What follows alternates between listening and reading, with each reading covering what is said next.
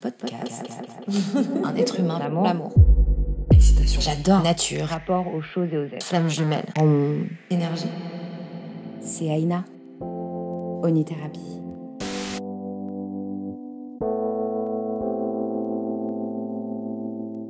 Nous sommes en 2020, bientôt 2021. C'est l'époque où maintenant il est beaucoup plus aisé de parler et d'exposer ses points de vue sur l'univers, la source, l'origine, la création. Eh bien, ces derniers temps, en amour, moi j'entends souvent les termes flamme jumelle, âme jumelle. Est-ce que vous, ça vous est déjà arrivé d'entendre quelqu'un dire euh, Ah, mais je t'assure, c'est ma flamme, on s'est rencontrés par hasard et on s'est séparés alors qu'on s'aime. Je sais pas, c'est comme si je l'avais toujours connu, on est pareil. Bien moi, énormément, sur, dans mon entourage, les réseaux. C'est des choses que, ouais, que je vois souvent. Mais alors je me demande, mais qu'est-ce que c'est au juste? C'est quoi cette image de l'amour? Est-ce que moi aussi j'ai déjà rencontré mes âmes jumelles? J'ai bien envie de voir ce qui se cache derrière ces termes. Mais avant de commencer ce podcast, je trouve très intéressant de pouvoir euh, situer le mot croyance.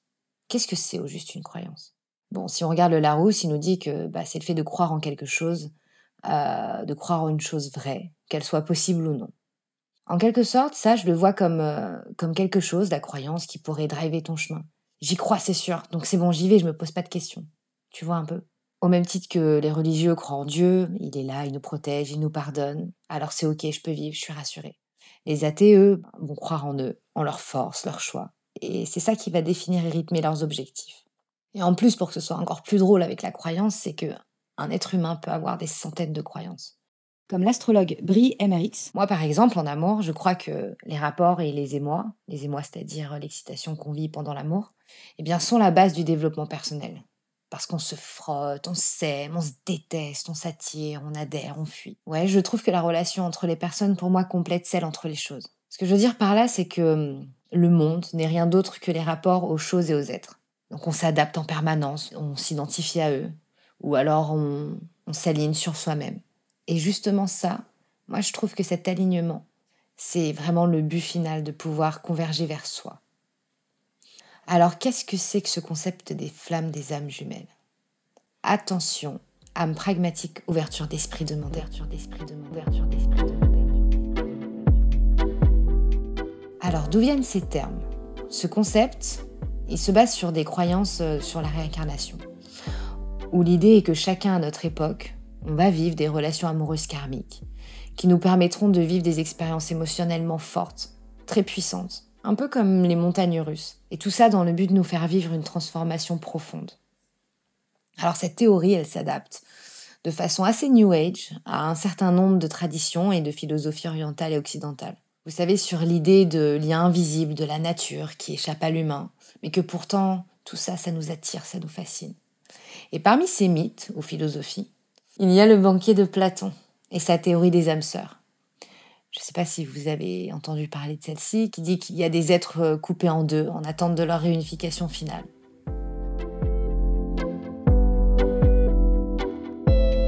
Alors en fait, cette histoire, qui vieille depuis 4000 ans, issue de la mythologie grecque, dit qu'à l'origine, les êtres humains auraient été constitués de quatre bras, quatre jambes et d'une tête à deux visages. Et que Zeus, qui avait très peur d'eux, a demandé à Apollon, qui est dieu grec de la lumière et de la beauté, eh bien de les couper en deux. Et ça, ça les a condamnés à passer le reste de leur existence à rechercher leur part manquante, la moitié. Il y a aussi des légendes, euh, des traditions orientales, hein, des grandes traditions orientales, à propos du fil rouge, qui dit qu'il y a des liens invisibles en fil rouge qui relient à certaines personnes pour l'éternité, malgré le temps et la distance. Ça se noue, mais ils se retrouvent, ils sont liés.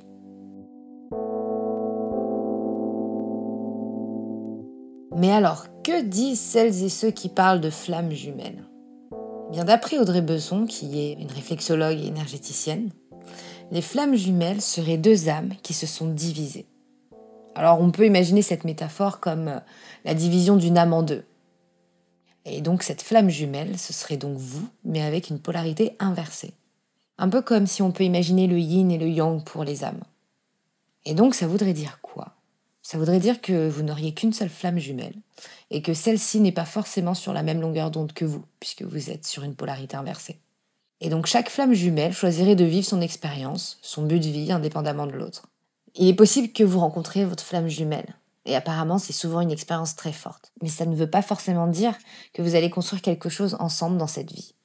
Et ce concept dit qu'il y a un moment où chacun de vous seront accomplis dans vos différentes missions.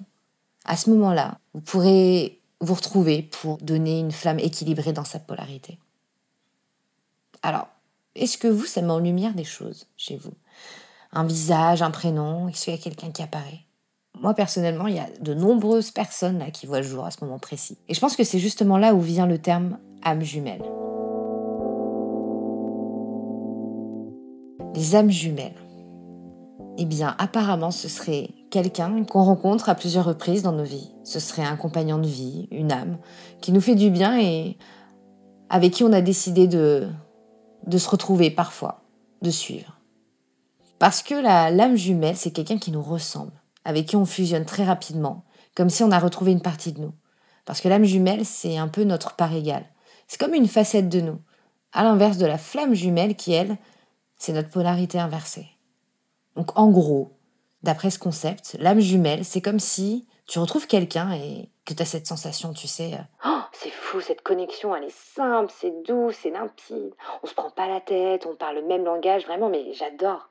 Alors oui, selon cette définition, qui est la plus commune, puisqu'effectivement, il y a plusieurs interprétations étant donné le concept New Age de ces termes, c'est que les âmes jumelles sont des personnes qui nous remplissent d'énergie vitale pour nous retrouver grâce à, grâce à cette légèreté des choses. Peut-être que toi aussi, tu es l'âme jumelle de quelqu'un.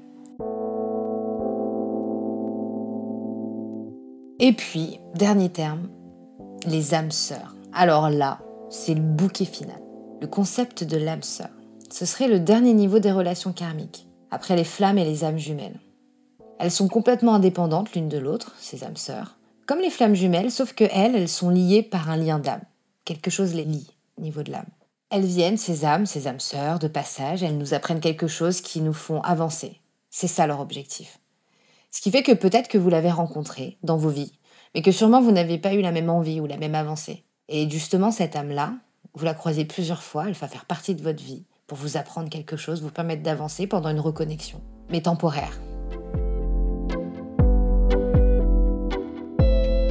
Alors, pour résumer ce concept, Finalement, ce sont des âmes, des flammes, que vous allez rencontrer dans vos vies, et que chacune d'elles aura des spécificités.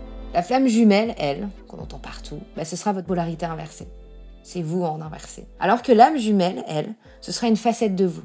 Vous allez vous ressembler, vous serez pareil. Puis un jour, peut-être, viendra où vous rencontrerez l'âme sœur. Alors là, ce sera vous, mais avec une avancée de transformation complètement différente.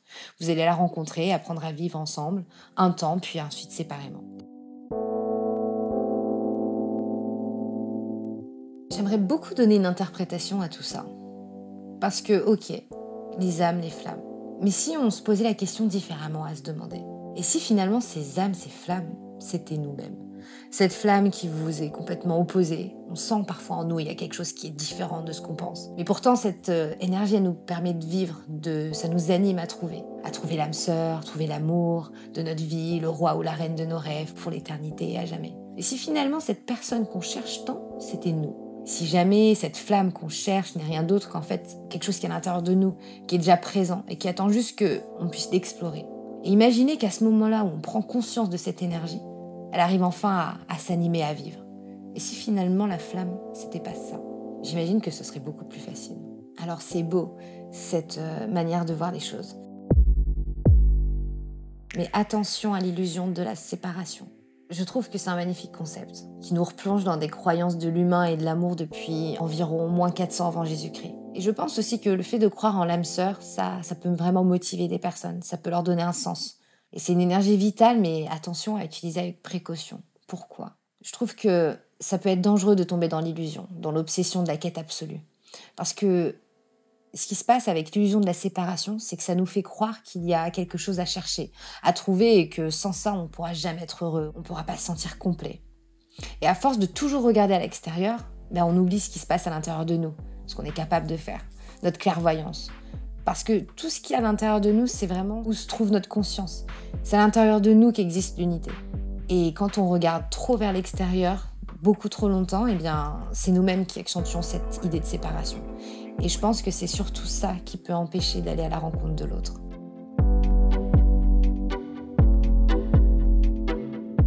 Alors en conclusion, ce que je pense, c'est que ces termes ne définissent pas forcément l'amour ou ne prédisent pas la manière dont tu vas rencontrer l'amour.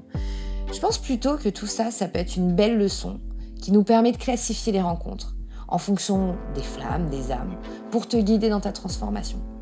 Ça va permettre peut-être de t'aligner avec toi-même, pour ensuite aller à la rencontre de l'autre avec un grand A. Mais la rencontre, ce sera d'abord avec toi-même et ensuite avec l'autre. Puisque je trouve qu'il est important de souligner que sans toi, rien de ce que tu désires vraiment ne pourra réellement ou sincèrement exister. Alors qu'est-ce que t'en penses toi de tout ça? Quel est ton ressenti? J'adorerais que tu partages, que tu commandes. Vraiment, tout est le bienvenu, belle âme,